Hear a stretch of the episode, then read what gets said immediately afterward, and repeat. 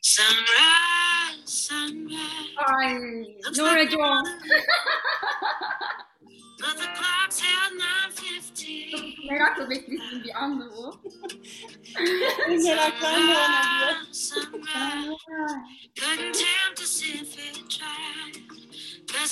Afternoon's already. İpekçim sen sabah gün doğarken e, yogalar yapıyorsun, harika Evet. fotoğraflar koyuyorsun. O yüzden sana bu şarkı uygun olur diye düşündüm. Ya çok teşekkür ederim. Bir de ben Nora Jones'u çok seviyorum. Yani ne zaman dinlesem beni çok dinlendirdiğini düşünüyorum.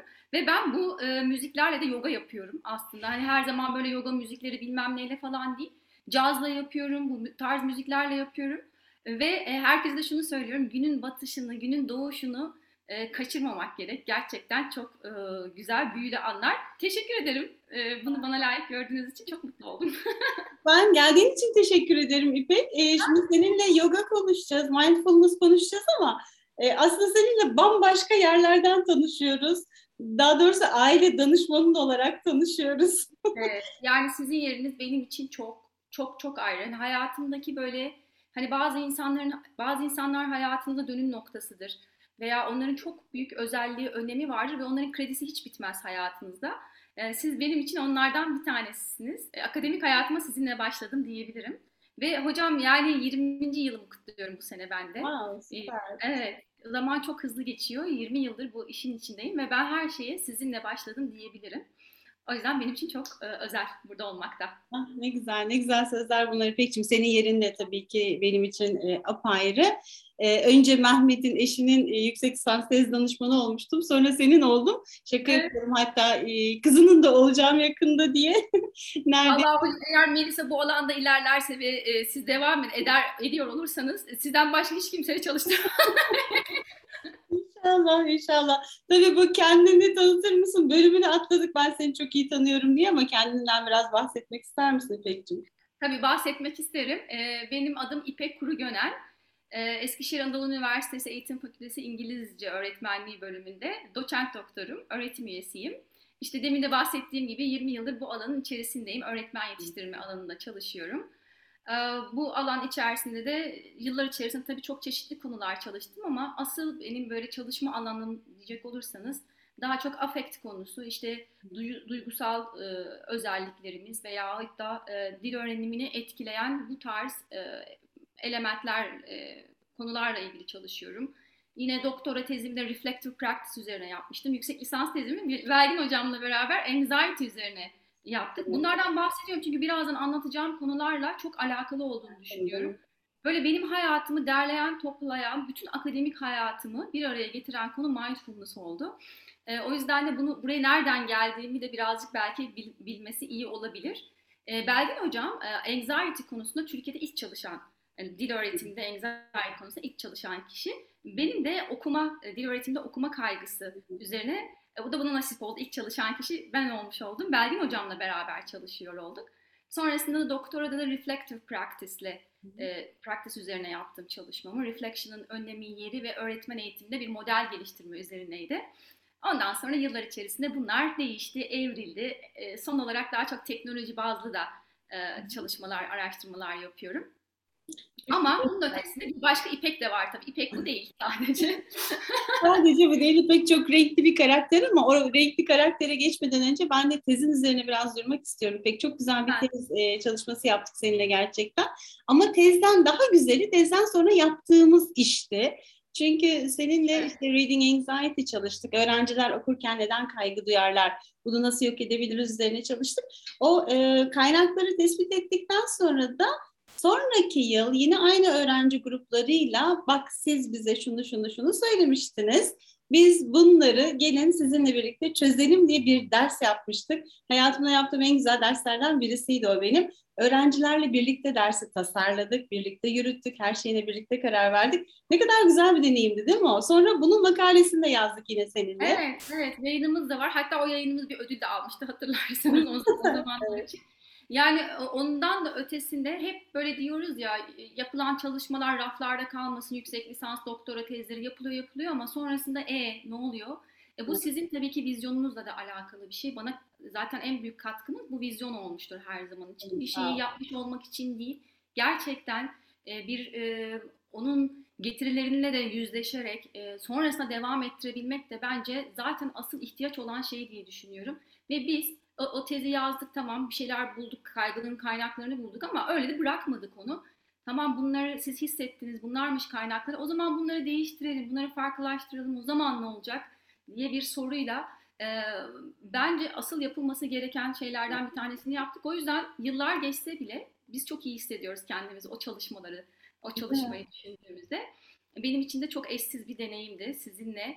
E, yani öyle yapıp da bırakmayıp sonrasını devam ettirebilmek. Evet. Zaten dediğim gibi sizden aldığım en önemli e, bence becerilerden bir tanesi de o, o vizyon. Onu e, ben de aynı cümleyi hocalarıma söylerim. Özellikle Zülal Hoca'ya, İlknur Hoca'ya söylerim. Onlar da bana der ki biz herkese verdik, sen almayı bildin. Şimdi aynı şeyi ben de sana söyleyeyim. E, sen almayı bildin, sen bunu çok daha ilerilere taşımayı bildin İpek'ciğim. Çok güzel yerlere geldin. Ee, şimdi hatta böyle biraz alanın dışına çıktın gibi e, mi? Ne yapıyorsun? Müzelerde yogalar yapıyorsun. evet, aslında hocam her şey bir. Her şey aynı yolun yolcusu. E, araçlarımız farklı oluyor ama sonunda geldiğimiz yol aynı ve bütün kaynaklar bence bizim öğretmenliğimizi, bizim kişiliğimizi, her şeyimizi besleyen birer elemana dönmüş oluyor. Şimdi sınıf dışına çıktığımızda da pek çok şeyin içerisindeyiz, yeni öğrenmelerin içerisindeyiz ama bunları ayrı ayrı konumlarsak o zaman e, birleştiremeyiz diye düşünüyorum. Ben biraz hayata holistik bakıyorum. Özellikle de son e, yıllarda tamamen böyle görüyorum. E, şimdi kendi bu akademisyen kimliğimin yanı sıra dedim ya bir başka İpek de var diye. Hatta birazdan size soracağım siz beni nasıl tanımlarsınız onu da çok merak ediyorum mesela. Bence o da çok e, karşıdan birinden duymak da çok değerli ve önemli benim için.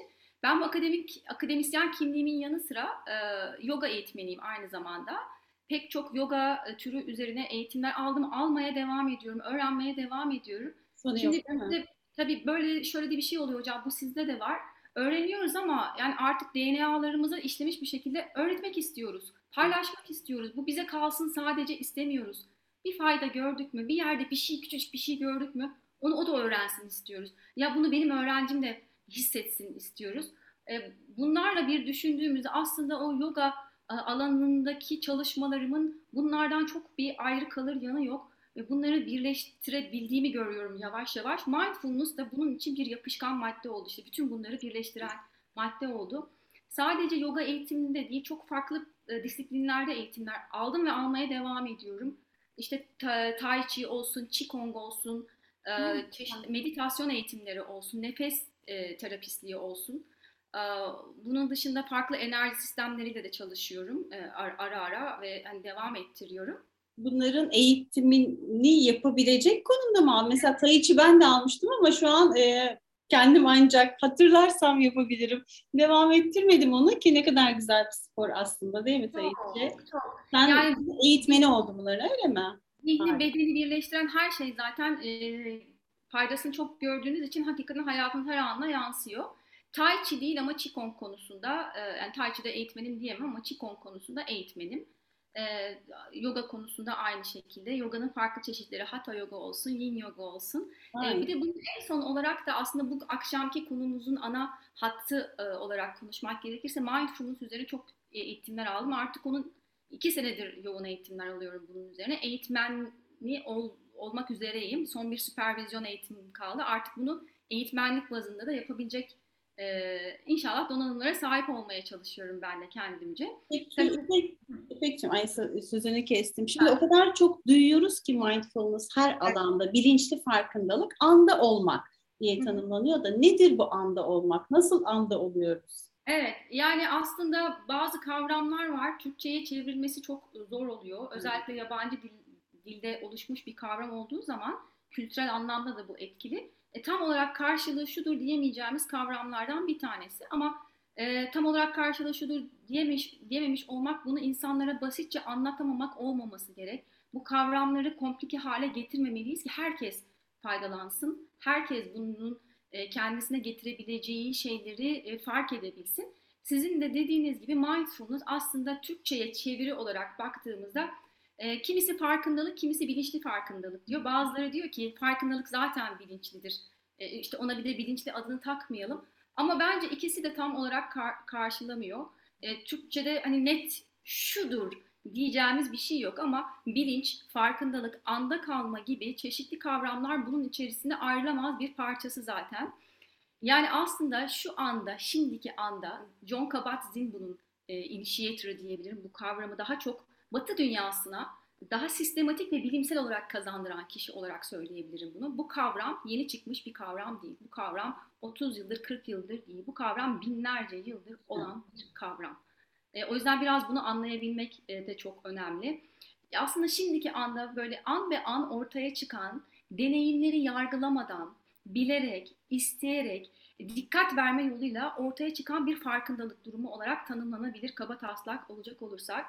E, bu böyle herhangi bir farkındalık değil ama yani fark ettiğini fark etmek. Ve bu kolay bir şey de değil. Çünkü günlük hayatlarımızın içerisinde biz o kadar çok işte kimliklerin içerisindeyiz, bir sürü olaylar yaşıyoruz. Şimdi siz buraya gelene kadar arka planda ne olduğunu, oho kim bilir neler oldu, neler düşündünüz, Evet. nasıl şu ekranı açma e, haline, durumuna e, geldiniz. Bunlar olurken bunlar bir bombardıman olarak geliyor. Ve yıllar geçtikçe de deneyimlerimiz çoğaldıkça da hele ki şu modern zamanlarda o kadar çok uyaran var ki, o kadar Evet. çok bombardıman var ki. Yani siz bir mesela çay içerken aynı zamanda mail cevaplıyorsunuz. Aynı zamanda yarın yapacağınız toplantıyı düşünüyorsunuz. Bunu yaparken akşama ne yemek yapsam diye düşünüyorsunuz. bir yandan diyorsunuz ki ay Umut ne yaptı acaba? Onu mu bir arasam? Sonra diyorsunuz ki aa annem doktora gitmiş diye o ne yaptı? Yani bakar mısınız? Ve bu bak size şu an küçücük bir an söyledim. Yani bu sürekli böyle.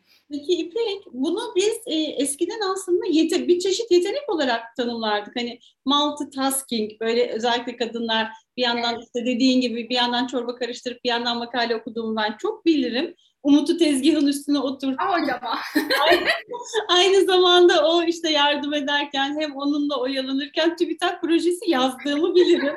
Değil mi? Ütü yaparken bir sürü şey bir yaptığımı bilirim falan. Ama e, bunlarla da gizli gizli de övünürdük biz hani aynı anda bir sürü iş yapabiliyoruz diye. Şimdi tersine mi döndü olaylar?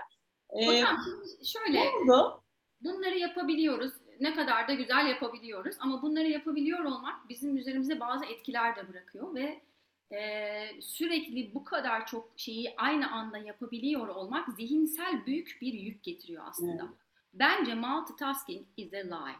Yani bu böyle biraz paketlenmiş böyle of bak sen onu da yapıyorsun bunu da yapıyorsun şunu da yapabiliyorum. Aynı anda işte beş şeyi birden yapıyorum. Ama o beş şeyi acaba ne kadar yapabiliyorum? Ve o beş şeyi yaparken o beş şeyin her birisinin içinde ayrı ayrı onların her birinin hakkını vererek ve zihinsel olarak da kendimi iyi hissederek onun içinde miyim? Bazen bunu yapacak şeyimiz olmuyor, durumumuz olmuyor. Çünkü hayat e, öyle bir dakika ben şimdi bunu yapacağım ve bitti şimdi ve bunu yapacağım gibi gelmiyor bize. E, hele ki akademisyen bir kadın için hani siz çok daha iyi bilirsiniz. Ben de aynı şeyin içerisindeyim. E, o tezler, o çalışmalar öyle göründüğü gibi bir akşamdan sabaha yapılan şeyler olmuyor. E, pek çok şeyi aynı anda yapmamız gerekiyor. Fakat siz de farkındasınızdır.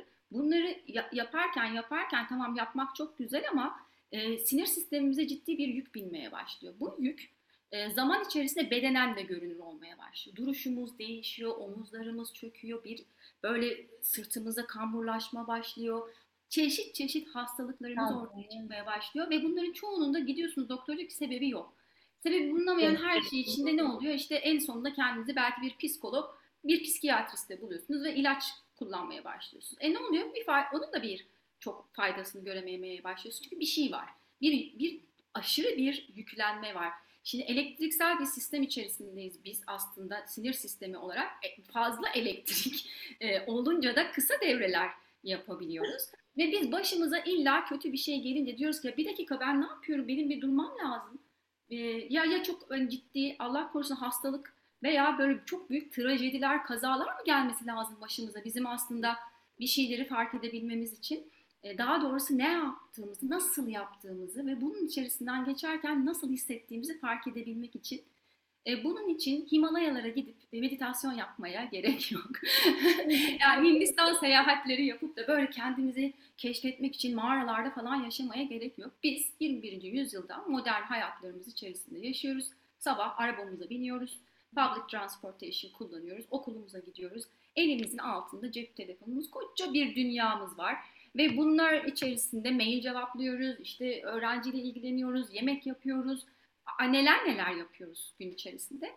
Dolayısıyla da bunların her birinin içerisindeyken durup da bir, bir dakika. Ne yapıyorum ben? Evet, bir bakmak, bir durmak. Durmak o kadar zor ki hocam. Durmak. Çok, çok zor. Hiçbir şey yapmadan durmak şu hayatlarımız içerisinde alışık olmadığımız bir şey. Evet. Böyle şey olmuyor musun? Böyle elimizi koyup kolumuzu nereye koyacağız? Durduk ama ne yapsam? Ne yapsam? Mesela, o, yüzden, o yüzden Taichi, Taichi buna çok güzel bir örnek aslında. Taichi öğrenirken işte bir harekette böyle saniyeler boyunca yapmaya çalışıyorsun, hareketin içinde kalıyorsun falan. Modern insan için gerçekten çok zor. Yani hızlı bir spor yapmak çok daha kolay bir şey. Ama o anı yaşayabilmek, anda kalabilmek gerçekten dediğin gibi çok alışkın olmadığımız bir şey. O zaman biz yıllarca kandırıldık diye düşünüyorum. Pek özellikle kadınlar olarak. İşte siz her şeyi başarıyorsunuz, beceriyorsunuz diye. Ya evet ve bu kandırılmışlığın farkına varmamız lazım. Artık bir yerde o multitasking çünkü e, sonuçları olan bir şey. Size evet. getirisi olan bir, bir mevzu ve bu getiriler işleri hallediyorsunuz. Onlar çok güzel ama dediğim gibi zihinsel ve bedensel çeşitli evet. size yüklerle gelmeye başlıyor ve bu yükler biriktikçe sağlığınızı kaybediyorsunuz ve bir yerden sonra sizin akıl sağlığınızdan daha önemli hiçbir şey olmadığını, zihinsel olarak hazır bulunuşluğunuzdan daha önemli dünyada hiçbir şey olmadığını fark ediyorsunuz. İşte bu fark edişlerle beraber aslında bizim çeşitli araçlara ihtiyacımız var şu yüzyıl içerisinde. O araçlarımıza sahip olursak hem kendimiz insan birey olarak daha durup dingin, sakin, ne yaptığının farkında, anın içerisinde kalabilen insanlar olabiliriz. Hem de bir yandan da ben hep şuna da bağlayacağım bunu. Öğretmen olarak da, eğitimci olarak da e, biz öğrencilerimize de bu farkındalığı aşılamak için birer rol model e, olabiliriz. Çünkü zihni bambaşka, all over the place olan bir öğretmen ne kadar da olsa sınıfta o kadar verimli olamayacaktır. Ve karşıdaki öğrenci de aslında e, öyle geliyor.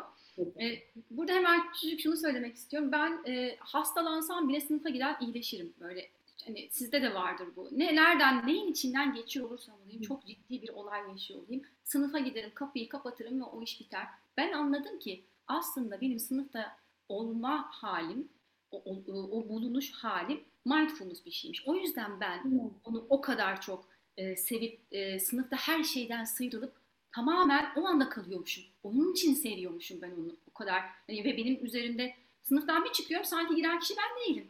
Değil sanki mi? o hasta e, olmuş evet, insan ben değilim. Siz de yaşamışsınız doğru, bunu. Doğru, doğru. İşte e, bu, bu anları yakalayıp bu anları nasıl çoğaltabiliriz veya bunun için nasıl araçlarımız olabilir, nasıl kullanabiliriz günlük hayatımız içerisinde? Ben bunun peşine düştükçe benim önümde kocaman bir dünya açıldı ve fark ettim ki aslında ben benim zaten yapmam gereken şey buymuş.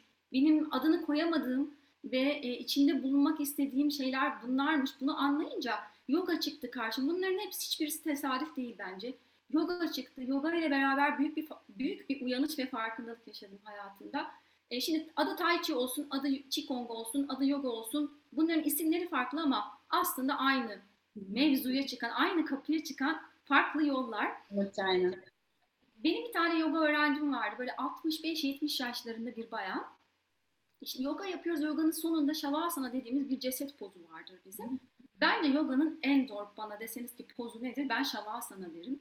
Evet. Ee, burada hareketsiz bir biçimde e, yoga pratiğinin sonunda yaptığınız e, ve hiçbir kasınızı kıpırdatmadan o anın içerisinde kalmanızı beklediğimiz bir poz diyelim bu. Ona genellikle zaman bulamayız. Hemen kalkıp toparlanıp hazırlanırız. Güne başlarız değil mi? Ya da günü bitiririz. Aynen öyle ve şavasana hep atlanan bir şey olur. Eğer kendi başına yoga yapıyorsanız. O yüzden de yoga böyle bir hocayla bir şey içerisinde, disiplin içerisinde yapıldığında kaçamazsınız orada. O telefonu alamazsınız Şavasana'dayken ya da e, ben de bugün Şavasana'ya kalmayayım ben gideyim e, diyemezsiniz. O yüzden de o size bir şey disiplin sağlamaya başlar. Şimdi e, hanımefendi şeyde Şavasana'da ilk baş Şavasana'ya ben yatırdım. İşte bir sürü kişi var stüdyoda. Ay duramıyor. Kalktı. Ben duramıyorum dedi. Ama böyle nasıl? Buraya bakıyor, elini buraya koyuyor. Bilmem ne. Şimdi herkes yatıyor ve bu şu içinde yatıyor. E, ve sonunda da kalktıklarında gerçekten çok e, iyi hissetmeye başlıyorlar kendilerini. Şimdi bir oldu, iki oldu. Ben dedim ki tamam dedim. Tabii ki böyle bir mecburiyetiniz yok. Siz ama kimseyi rahatsız etmeden kalkın madem yatamıyorsunuz ama e, ses ve gürültü yapmadan gözlemlemeye çalışın. Şimdi herkes böyle harika şekilde kalkınca şavasanadan yani daha doğrusu harika demek şu demek. Yatarken ki aynı kişi olmadan e, bir fark azıcık da bir milimde olsa farklılaşmış olarak kalkınca dedi ki ben de istiyorum. ben de bunu istiyorum. Sonra yavaş yavaş Şavasana'da işte önce bir oturmaya daha bir sessiz oturmaya başladı. Sonra yapmaya başladı. Dedi ki aman Yapabildi yani. 70 sene duramamışım. Ben hiç durmamışım. Wow. Yani bu e, bunu fark etmek için o yaşa gelmemize gerek yok. Durmak, bakmak, anın içinde sadece çayı içmek, onunla olmak.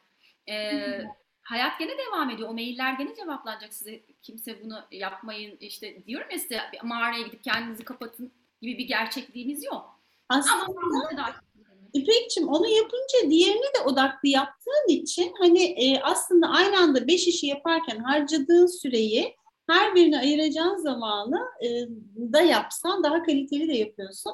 Daha da mutlu oluyorsun değil mi? E, öyle bir gerçek var aslında. Yani süreye bakarsanız aynı bütün işler yapılıyor dediğin gibi ama her birinin tadını alarak, her birine odaklanarak yapıyoruz.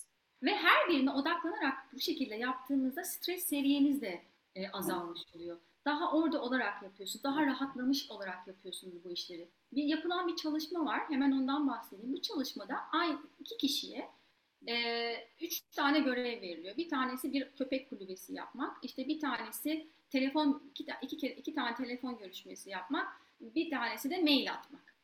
Şimdi bir iki tanesi bir kişiye diyorlar ki siz bunun hepsini belli bir süre var aynı anda yapacaksınız. Yani aynı şekilde hepsiyle ilgileneceksiniz. Diğerine diyorlar ki siz bunu e, her birini tek tek yapacaksınız. Ve sonuç ne oluyor? E, o her birini aynı anda yapmaya çalışan kişi zaten yetiştiremiyor. Yani bir yarım yamalak oluyor her birisi. Ne köpek kulübesi tam olduğu ne yani telefondaki kişiyle bile böyle yarım yamalak konuştu. İşte alelacele attı son dakika mailini falan. Diğeri önce tek bir işe odaklandı. Önce köpek kulübesini yaptı, bitirdi. Ondan sonra diğer işi yaptı ve diğer işi yaptı. Aslında biz zannediyoruz ki multitasking yaparak her şeyi aynı anda yapıyoruz ve yetiştiriyoruz. İşte bu multitasking is a lie dediğim şey o. Aslında birim zamanda bakacak olursanız hadi 5 dakika olsun arada var. Hani böyle şey vardır ya trafikte makas atar atar atar gelir senin kırmızı ışıktaki tam önüne o, o gelir yani yok ben nereye gidecek o kadar yani. e, ne oldu yani? o hareketleri yaptım da ne oldu yani? Sinir strese girdin de insanları soktun da ne oldu? Yine gideceğin yer benim ha, ha, olsun iki araba önüm oldu yani. Onun gibi. E, ve diğer sadece tek tek bir anda tek bir işe odaklanan kişi e, bu işleri daha e, tamamlayarak daha hakkını hmm. vererek yaptı ve acele de etmeden daha dingin bir şekilde yapabildi. Aslında burada bir öğrenme mekanizması var. Bu bizim zihinlerimizin tanışma mekanizması. Aslında bütün bunları biliyoruz ama gene hayatın o telaşesi içinde kaptırıp gidiyoruz İpek. Yani nasıl öğreneceğiz biz bu durmayı, yavaşlamayı, odaklanmayı? Hocam, hocam, hocam nasıl yapacağız hocam? Hocam bunların teknikleri var. Bu e, roket bilimi değil. Herkes öğrenebilir. Aslında bence roket bilimi de herkes öğrenebilir. Merak ediyorum bunu. Hep diyoruz roket bilimi diyelim. Acaba roket bilimi ne? Bak bunu merak ediyorum gerçekten. O kadar mı yapılamaz bir şey? Yani burada tabii ki teşbih yapıyoruz. Ee, yani çok zor şeyler değil. Dediğim gibi birisi olmanıza gerek yok. Böyle acayip eğitimler almanıza gerek yok. Ee, mağaralara kapanmanız, inzivalara çekilmenize, kendinizi hayattan soyutlamanıza gerek yok. E, veyahut da işte ne bileyim ben e, ciddi seyahatlerle bir yerlere gidip de işte bunları gurulardan falan öğrenmeye gerek yok. Artık bilgi her yerde. Bu teknikler öğrenilebilir. Bunlar hatta artık çok sistematik hale getirilmiş. Güzel böyle e, haftalık programlar halinde sunulan e, halleri de mevcut kişinin ihtiyacına göre. Dolayısıyla da bizim elimizde aslında bütün bu olan biten içerisinde e, navigate edecek çok güzel araçlarımız var. Ama biz hep şunu diyor. Benim vaktim, ay benim vaktim yok. Yok yok ben onunla uğraşamam. Ben şimdi kim kalkacak sabah meditasyon yapacak? Benim işte hazırlanmam lazım. Meditasyon mesela bir araçlardan sadece bir tanesi. Saatlerce meditasyonda oturmanıza gerek yok ki. Bir dakika. Sadece bir dakika bile sizin o anda o acele halde, stres halindeki sizi alıp aynı ana çok daha dingin, kendinin farkında, an tarafından yönetilen değil de anı yöneten kişi e, olabilme haline dönüştürebilir.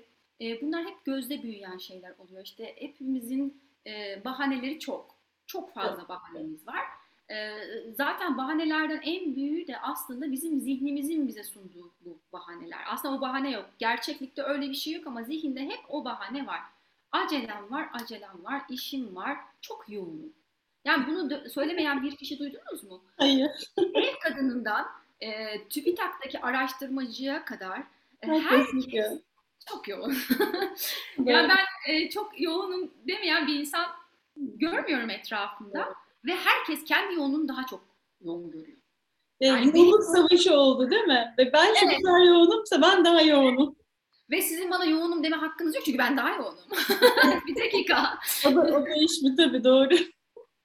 E, ama öyle hissediyoruz. Evet. Ay diyorsun ki ne, ne işi var ki onun benim kadar baksana ben şu anda ne için ne içindeyim. Hep böyle bir zihinsel doluluk, yorgunluk, bagajlar, yükler ve bu sinir stres içerisinde de ne aslında bizim o öğrenmeyi yaratacak boşluğumuz var, ne hayata katılacak. Ama size şunu söyleyeyim, siz neyin içinden geçerseniz geçin, o hayat orada akmaya devam ediyor. Hem de gürül gürül. Böyle durup da sabah pencereyi açıp, bakın sadece 5 dakika, sadece hayata bir dinleyin, inanamazsınız. Acayip bir şey. O kuşlar, işte sesler, güneşin ışığının her bir dakika farklı farklı oraya yansıması, hiç görmediğiniz açan bir çiçek, o çiçeğin büyüme hali. Yani sizin de hayatınızda ne kadar yoğun olursanız orası devam ediyor. Hayat akıyor. Ve biz ne kadar hayatın içine dahil olabiliyoruz? E, mindfulness'ı açıklarken aslında hocam e, zihinsel işleyişimizi bence herkesin artık çözmesi gerek. Bunun için de bilim adamı olmaya gerek yok. Zihinsel işleyişimizi biz e, özellikle öğretmenler olarak e, zihnin nasıl öğrendiğini ve bu öğrenme esnasında e, hazır bulunuşluğun, e, rahat bir zihinsel durumda oluşun ne kadar önemli olduğunu hem öğretmen adaylarına anlatmalıyız hem de öğrencilerimize, e, onlar da öğrencilerine bunu gösterebilmeliler diye düşünüyorum. O yüzden bundan sonraki ben burada da açıklıyorum tüm akademik çalışmalarımı mindfulness üzerine evet, yoğunlaştırmaya, bir tek konu hakkında odaklanmaya karar verdim ben de. Evet, ben, ben de aslında buradan dil öğrenmeye ve öğretmen eğitimine gelecektim. Ee, biz hani dil öğrenirken öğrencilere işte bir sürü strateji var ama metakognitif strateji kullanmak, işte kendinin farkına varmak, amaçlarının, hedeflerinin farkına varmak, plan yapabilmek, en iyi ne zaman, günün hangi saatinde çalışıyorsun, işte nasıl bir planlamayla çalışırsan etkili olur. Bu farkındalığı içeren işte her tür stratejinin e, öğrencilere kazandırılması gerektiğini zaten eskiden beri söylerdik ama bunun tam olarak nasıl yapılması gerektiği konusunda çok da fazla üzerinde durulmadı şu ana kadar. Hani literatüre de baktığımızda bu tür çalışmaların çok fazla olmadığını görüyoruz maalesef. Peki sen şimdi için bunları çok da güzel bağlıyorsun. Hani dil eğitimine de bağlıyorsun, öğretmen eğitimine de bağlıyorsun e, dediğin gibi ne yaptıklarını farkında olmalarını öğretmeliyiz diyorsun değil mi? Başka neler diyorsun öğretmen adaylarına? Yani aslında ne yaptığının farkındalığı derken insanın o farkındalığı fark etmesi lazım. İstediğiniz stratejiyi öğretin, mükemmel teknikler öğretin e, ve kararlar aldırın. Yarın şunu yapacağım, böyle planlama yapacağım. İşte ne kadar güzel matrixler var, şunu kullanacağım ve bunların hepsi var değil mi? Öğretebiliyoruz, öğrenebiliyoruz. Ama İş onu yapmaya geldiğinde bambaşka şeyler oluyor. Çünkü zihinsel olarak orada olmayabiliriz. Zihnimiz bizim genel olarak ya geçmişte ya da gelecekte yaşamayı çok seviyor ve bizi genelde de bu anın içerisinde, anın getirdiklerinden de alıkoymuş oluyor. Ve öğrenmek için bir boşluk lazım. Boşlukta öğrenirsiniz. Boşluk yok. Tıka basa dolu her yer. Nedir o geçmiş deneyimlerimiz? Ya geçmişte öğrendiğimiz işe yaramayan stratejiler olabilir, bir kötü deneyim olabilir, iyi deneyimler olabilir. Ee, işte ne bileyim ben İngilizce öğrenemiyorum ya. Ben İngilizce okumak hiç sevmem. Ben asla konuşamıyorum. Presentation yapmak mı? Ay hiç bana göre değil. Ya niye biz dil öğreniyoruz ki? Onlar bizim dilimizi öğrensinler. Bu bir yerde. Ya da ay ben şimdi ne yapacağım? Öyle dedi ama acaba du mu gelecekti, das mı gelecek? Ay ben bunu söylersem şimdi arkadaşlarım bana ne der? Nasıl karşılarlar beni? Yok canım ben bunu hiç söylemeyeyim bile. Zihin hep buralarda ve siz istediğinizi öğretin. Harika yollar öğretin, stratejiler öğretin, e, işte bilimsel çalışmaları gösterin. Bu böyle yapılıyor deyin.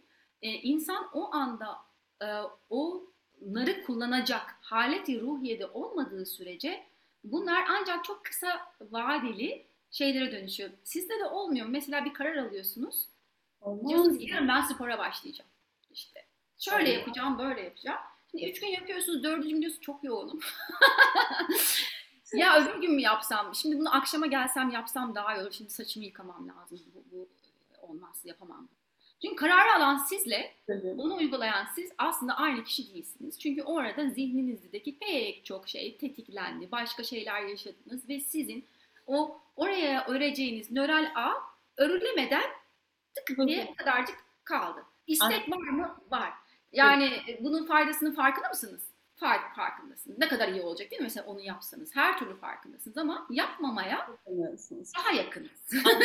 İpek'cim bu bütün e, kaygı çalışmaları, anxiety çalışmalarının çıkış noktası da bu. Tabii. Çünkü orada da deniyor ki işte e, zihnimiz iki şey arasında kalıyor. İkisini aynı anda düşünüyor. Az önce dediğin gibi işte yapılması gereken bir şey var e, ama biz onu yapmaktan çok işte bunu yaparsam arkadaşlarım bana güler mi? Hata yaparsam şöyle olur mu? Az önce dediğin gibi ben bunu yapamam zaten. Ben bu konuda yeteneksizim zaten. Düşünceleri o kadar ağır basıyor ki işte kaygı düzeyi artıyor ve gerçekten biz onu yapamaz hale geliyoruz. Düşündüklerimize inanıyoruz çünkü e, işte o beynimiz ikiye ayrılıyor ve kaygılarımız öne çıktığı zaman zaten anxiety bizi negatif etkileyen bir şey oluyor. Yoksa böyle hafif heyecan duymak, işte o işi önemsemek e, bize faydalı bile oluyor ama işte onun dengesini korumak herhalde çok önemli. Evet, işte hocam burada mindfulness devreye giriyor. Mindfulness bunun için çok güzel bir araç olarak bizim elimizde olan aslında binlerce yıldır da e, insanların başvurduğu bir kaynak.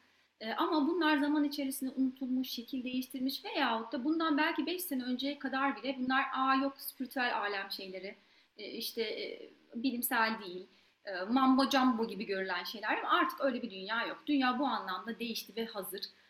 O yüzden bizim bu pratikleri çağdaşlaştırılmış bir şekilde hem kendi hayatımıza hem de bence eğitim zaten biliyorsunuz en son etkilenen şeyler nedense. Yani böyle ve en zor değiştirilen mevzu oluyor. Buralara da uygulayıcılar lazım. Uygulamak lazım, göstermek lazım.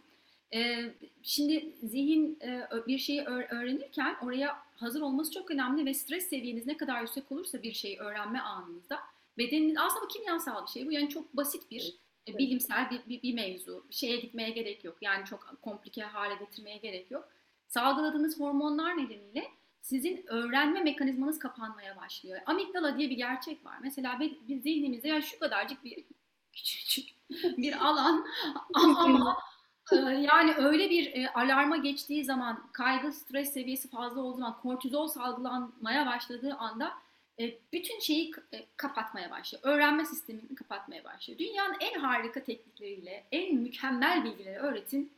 O oraya geçemiyor çünkü bir bariyer var. Siz de bilirsiniz hani bunu Crash'in zamanında bir hipotezle açıklamış, affective filter demiş. Oradan bu, bu zamana da çok ilerledi aslında bilimsel olarak da o affective filter diye bir şey böyle belki elimizde aa şurası dediğimiz yer değil ama e, bunu e, yaşadığımız bir şey. Tabii yaşadığımız evet. bir gerçek hepimizin. Şey, nörolojik olarak da bu bir gerçek. Yani oradaki nöral sisteminizin bloka e, olmasıyla birlikte e, sizin parasempatik sinir sisteminiz asla devreye giremiyor. Nedir bu parasempatik sinir sistemi? Bizim dingin, sakin olabildiğimiz dinlenme haline sokan bir e, bir duruş, bir oluş. Ve ancak bu e, böyle bir sempatik, parasempatik sinir sistemi aktive olduğunda öğrenmek için gerçekten her şeyiniz hazır olmuş oluyor. Suçluluk hissettiğinizde, pişmanlık hissettiğinizde, çok büyük kaygılar yaşadığınızda e, tamamen e, şey kapanıyor. Yani öğrenme sistematiği kapanıp amigdalanızı alarm halinde bütün bedeni, zihni alarma geçirmesiyle birlikte siz başka bir kimyasal kokteylin içerisinde kayboluyorsunuz ve o kokteylden de çıkamadığınız için tabii bu olumsuz anlamda bir e, hormonal bas, e, yoğunluktan bahsediyorum burada. Çıkamadığınız için de öğrenmeye hazır olamıyorsunuz. O yüzden bence bu aslında mindfulness her şeyin temeli, her şeyin özü. O olacak ki öyle bir farkındalık olacak ki biz e, öğretmek istediğimiz bu kadar güzel teknikleri, bu kadar keşfettiğimiz şeyleri, işe yarayan noktaları hayata geçirebilmek için bir alan yaratabilelim. Şimdi herkes kendini bir kere çok dövüyor. Bu bizim kendimiz için de öyle. En başarılı gördüğünüz kişi kim desem mesela dünyanın en başarılı gördüğünüz kişisi en harika. İnanın o da yetersizlik hissediyor. Herkes günün sonunda yetersiz hissediyor kendini. Öyle ya da böyle. Bunun bir sonu yok. Yani ne öğrenmenin ne yeterli olmanın bir sonu yok. Dediğin gibi nereden baktığına bağlı bütün olayları görüş şeklin. Kesinlikle ve bu yetersizlik duygusu eğer çok baskın hale gelirse sizin içerisinizde korkuyla, suçlulukla, pişmanlıkla, e, utançla birleşirse sizin hiçbir zaman o e, optimum öğrenme düzeyini yakalamanız mümkün olmuyor. E, ve mindfulness bize aslında bilinçli farkındalık derken e, bu duyguları yok saymak, stresi, negatif e, hiçbir duygu yok saymak değil. Tam tersine kucaklamak demek. O duyguyu fark edebilmek, onun içinde durabilmek. Çünkü biz hep ne yapıyoruz? İlk tepkimiz ne? Yok sayayım o duygu. Gitsin. İstemiyorum ben onu. Hep kaçmak istiyorum ben o duygudan. O yüzden ne yapıyorum dil öğretiminde bu? Ben İngilizce dersini sevmiyorum diyorum. Ben istemiyorum diyorum. Ya da İngilizce dersindeyken başka şeyler içerisindeyim. Bana sıra gelmesin diye dua ediyorum. Ve bana birisi bir şey diyecek de e, ben de bir sesimi çıkartacağım diye şey içerisindeyim. E, kaygı, panik içerisindeyim. Çünkü oraya, o noktaya zaten e, gelebilmem mümkün değil benim o şey içerisindeyken. Mindfulness, pratik, mindfulness demek duygularımızdan kaçalım. Ay her şey olumlu olsun. Ne kadar güzel, mükemmel bir şey içerisindeyiz. Öyle bir hayat yok ki. Hayat inişi çıkışıyla hayat, her şeyiyle hayat. Ve bunları yok saymadan duyguyu tanımlamak. Ve bu duygunun içerisinde bunun geçici olduğunu fark edebilmek ancak şu anda mümkün e, olabilir. Siz hep geçmişte ya da gelecek projeksiyonlar içerisinde yaşarken aslında o orada öğrenmeye açık olmadığınız için öğrenme anını kaçırmış oluyorsunuz. E, o nedenle de mindfulness'ın alt benim size söyleyebileceğim akılda kalıcı en özelliklerinden bir tanesi yargısız olabilmek kendine karşı. Ya Allah da beni kahretsin gene böyle hissediyorum. Yok ya ben bunu yapamam. Nefret ediyorum, sevmiyorum gibi şeyler yerine ya bir dakika burada beni zorlayan bir şey var. Neden ben böyle hissediyorum? Ee, hangi şey beni bu, buraya getirdi? Buradan çıkışım mümkün mü benim? Ne yapmam lazım bunun için gibi bir sorgulama e, sürecine sokmaya başlıyor öğrenciyi. Ve bu ancak şimdiki şu anda e, olabilecek bir şey. E diyeceksiniz ki şimdi şimdiki şu ana zaten şu anda değil miyiz? Nasıl geçeceğiz? değil mi hocam onu soruyorsunuzdur şimdi.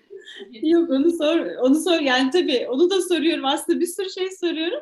Aslında dil, sınıfın içine girdiğimiz ayrı bir program yapalım istiyorum. Çünkü şimdi hani genel bir tanıtım gibi olsun bu. Tamam. O kadar güzel anlatıyorsun ki böyle hani kesmek de istemiyorum. Ay, Acayip- anlatacak çok şeyim var bu konuda. yani akıştasın, inanılmaz güzel, keyifli anlatıyorsun. Ben bu arada e, üzüm bulamadım, ceviz getirdim. Bunu ne yapacağız? Tamam. Ay hocam işte bu bugünün sürprizi olsun siz için. Size çok güzel mindful bir pratik yaptıracağım. Dediğim gibi mindfulness için oraya buraya gitmeye gerek yok. Yani çok, çok büyük şeyler e, yapmaya gerek yok. E, mindfulness'ı en güzel kendi hayatımızda, sınıf içinde demiyorum bunu, hayatın içerisinde deneyimleyebileceğimiz en iyi yerlerden bir tanesi yemek yeme. Yemek yeme alışkanlıklarımıza bir dakika bir şöyle durup bakmak, o yediğimiz şeyin, içtiğimiz şeyin içinde olabilmek, onu fark edebilmek. Kendinizi şöyle buluyor musunuz mesela? Elinizde bir paket cips var. Aa, bir bakmışsınız bitmiş. Evet. Öyle, öyle de buluyorum. Öbür uçta da buluyorum aslında. Hani o tadına vararak yediğim zamanlar da oluyor. E, E, İkisi arasındaki fark ne? e, tabii ki birisi çok daha keyifli, çok daha güzel. Ve e, o hani daha keyifli, daha güzel dediğinizde sanıyorum o koca paket cipsi yemiyor oluyorsunuz diye Tabii, tabii, Yani tabii. e, bir, bir yerinde çünkü hem doygunluğa ulaşmış oluyorsunuz tat olarak, koku olarak, doku olarak hem de kendinize onun zararlı geleceğini daha farkında olmuş oluyorsunuz. O yüzden bizim aslında günlük hayatta burada yayını seyredenler için de diyorum bu pratiği kendilerine zaman ayırıp yapsınlar. Bir 5 dakika en fazla. Zaman, bir 5 dakikamda yok demesinler. Zaman ayırıp yapsınlar ve yeme içme düzeninizi mindful, gününüzü mindful hale getirmeye başladığınızda ay gün o kadar uzun ki. Mi? Hayat o kadar güzel ki, o kadar dolu dolu ki, o kadar taze ve akışta ki siz aslında hepimiz için geçerli bu. Yani ben de böyle şey olmuş, Nirvana'ya ulaşmış, evet bitirdim artık her şeyi, çok mindful'um diyemiyorum. Beş seferden bir tanesinde olsam diyorum ki büyük zafer kazandım diyorum. E, çünkü bu böyle bir şey, hepimiz insanız ve birçok şey içerisinden geçiyoruz. Böyle ben hani yoga eğitmeniyim diye öfkelenmiyorum, efendim işte böyle çok huşu içindeyim, sürekli böyleyim değil. Onu Ee, söyleyecektim ben de sana. Sen kendi hayatına bunu yüzde yüz aktarabiliyor musun değil mi? Dediği gibi yani. Aktaramıyorum ve bundan çok mutluyum. Yani yüzde yüz olmaması çok güzel bir şey. Çünkü insan olduğumu da hissediyorum, görüyorum. Fakat e, eskiden beni günlerce etkilerken bir saatte çıkabiliyorum onun içerisinden. Ya da oluşmaya başladığında diyorum ki aa bu geliyor. Geliyor. Yani ne, sonucu o kadar iyi biliyorum ki. Aynı loop içerisinde belki 5000 kere kalmışım. Yani belli bir kayıt o. E, o- Gideceğini biliyorsun ama değil mi? Oradan çıkacağını biliyorsun. Oradan çıkacağımı biliyorum, sonuçlarını da biliyorum. Dolayısıyla bana böyle sanki dışıma çıkıp daha geniş perspektiften bakabilme imkanı e, sağlıyor. Ne diyorum size? Beş seferden bir sefer yapsanız kendinize karşı kazandığınız müthiş bir zafer, büyük bir başarı. Bence. Ve bunun için en güzel şey hiçbir şeye gerek yok. Mindful yeme içme pratiğini ara ara da olsa aklınıza geldikçe hayatınıza koyabilme. Şimdi ben siz dediniz ki ben e, de şey yok, kuru üzüm yok. Ben aslında kuru üzüm istemiştim sizden. Cevizim var dediniz. Evet bakayım ceviziniz. Cevizim şurada. evet harika. Herhangi bir şey de olabilir. Ama kuru üzümü e, özellikle ben istemiştim. Dokusu itibariyle daha çok şeyi bir arada görme imkanı var ama her, fark etmez ceviz de olur bu. Şimdi sizinle tek bir cevizi mindful e, yeme e, pratiği yapalım. Bu kaydı seyredenler de bence herhangi bir şeyle mesela yarın sabah kahvaltı ederken mindful yesinler. İnanın o kahvaltının çoğunun israf olduğunu, e, o Evet. kadar çok şeyi yemeye ihtiyaçları olmadığını ve aslında bir şeyin tadını, dokusunu, her şeyini hissederek orada olup çok az şeyle doyup keyif alabildiklerini göreceklerdir. Ceviz alın hocam elinize. Bunu gerçekten beraber deneyelim. Benimki bir bütün ceviz, sizinki yarım ceviz herhalde. Kırdım ben evet. Böyle birkaç parça. Tamam. E, hatta o elinizdeki parçayı da önce bir inceleyin. Şöyle bir bakın. Tamam. Sadece bakın. Mesela rengi nasıl şu anda bu cevizin? Sarılar var, kahverengiler var. E, gölgelerine bakar mısınız? Üzerine her tarafı a- tamamen aynı renkte mi? Değil. Yoksa Rengi de, şekli de, dokusu da aynı değil. Kesinlikle kıvrımları var. Yani böyle üzerindeki renklerin daha yoğun olduğu bir yerleri var, daha açık olduğu yerleri var. Dolayısıyla bu ceviz aslında baktığınızda kendi başına bile her bir köşesi, her bir tarafı aynı değil ve mükemmel de değil. Bir ceviz tanesi her biri farklı içerisinde kendi bütünlükte. Şimdi cevizinizi kırmanızı isteyeceğim ama kulağınızın yanına götürerek kırın. Cevizin sesini hiç dinlediniz mi hocam bugüne kadar? Hiç dinlememiştim. Bak. evet. bir, bir bunu kırdığınız anda o yani sanki dalından koparırmışçasına bir kırılma sesiyle geliyor. Mesela Evet. dinleyin cevizin sesini. Vakit ayırın buna. Müthiş bir sesi var. Yani Güzel güzel. kendine has, özgü bir sesi var. Kabuğunu Başka- çıkarken dinliyordum ama böyle kırılmış halinin sesini duymamıştım hiç. Ya da bir bademi kırdığınızda onun sesinin farklı olduğunu göreceksiniz. Bir başka e, domatesi kestiğinizde oradan çıkan ses dokusundan dolayı bambaşka ve bu çok özel, önemli bir şey. Şimdi cevizi burnunuza götürmenizi istiyorum. Bütün duyularımızla bu cevizi tamamen alsak içimize kapsasak. Cevizin şimdi diğer şeyler gibi, yiyecekler, bazı yiyecekler gibi çok keskin kokusu Yok. yok sanıyorum değil mi? Hatta kokusuz olarak bile nitelendirebiliriz ama o kokusuzun için acaba şöyle kırdığınızda tam o kırdığınız yerde hafif bir kokusu alabilir Yani. Yok yok denil- yok denebilir. Yok denecek kadar. Yani her şeyde her duyumuz çok etkili çalışmıyor ama ona bir bakabiliriz. Şimdi cevizi sadece dudaklarınıza götürmenizi istiyorum.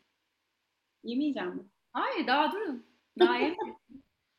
Acele etmeyin. Oo, Ben çok, alıyoruz. çoktan yiyip sindirmiştim ben bunu. Bir paket ceviz alıyoruz öyle yiyoruz ama acaba o cevizi gerçekten yiyor muyuz yoksa sadece atıp ağzımızı aşağıya mı gönderiyoruz? Bunu fark etmek çok önemli. Mindfulness burada çok güzel bir pratik. Evet. Şimdi dudaklarınıza götürdüğünüzde bu ceviz sizce sert mi yumuşak mı? Sert.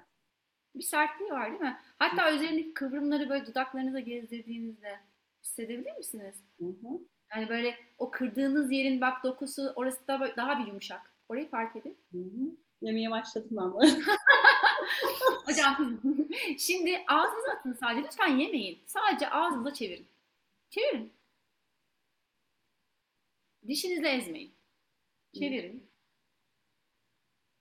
Ve ağzınızın her tarafında gezdirmeye başlayın. Bir tat almaya başladınız mı yavaştan da? Hiç daha ezmeden. Evet. Hani o cevizin Yağının tadına. çok güzel yağının tadını, kabuğu, üst bir kabuğu var onun. İçinde ya bir zarı var. Onun da bir tadı var. Hatta çok süper bir tat değil belki. Biraz hafif acı Evet. de olabilir o tat. Ağzınızın hangi yöne çevirir misiniz hissedin dişlerinizin arkasında. Yememek ne kadar zor değil mi? Hmm. Böyle Hemen yemeye alışmış ol birisi için. Bu cevizi ilk defa yiyen bir Marslı gibi davranın bu ceviz. Hayatınızda ilk defa ceviz görmüş gibi, ilk defa cevizle karşılaşmış bir bebek gibi düşünün, bir çocuk gibi düşünün. Ve şimdi yavaşça sadece ezin. Bak o sesi duyun. Of. Müthiş bir aroma çıkmaya başladı. Kapatın gözlerinizi. Ceviz olun. Sadece ceviz. Şu anda hiçbir şey yok. Tek gerçek olan şey sizin cevizi ağzınızda eziyor. İçindeki aromayı hissediyor oluşunuz. Bu aromanın düğün dışını sadece ağzınıza gezdirdiğinizden bir farkı var mı? Var tabii. Nasıl bir farkı var?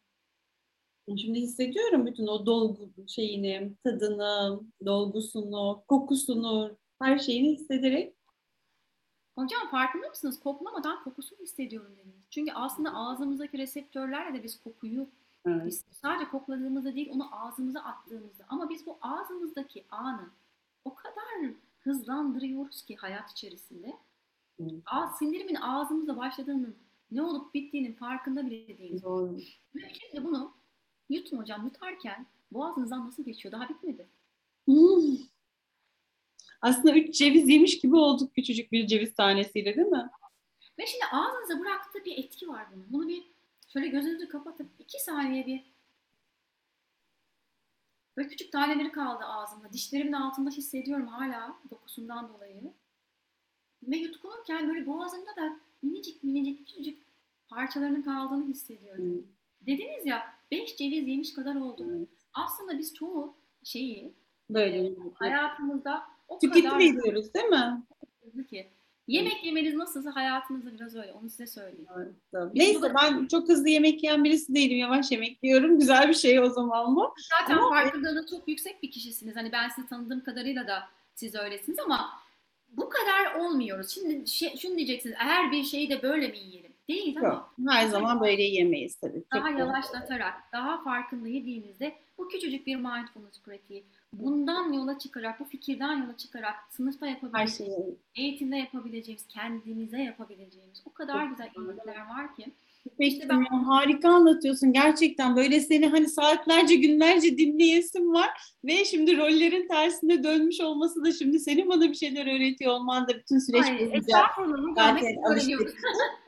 Ee, çok çok hoşuma gidiyor ama gerçekten e, seninle belki de bir ikinci program yapıp hani sınıfın içinde ne, ne spesifik olarak ne yapabiliriz konuşmak e, çok hoş olur diye düşündüm ben şimdi.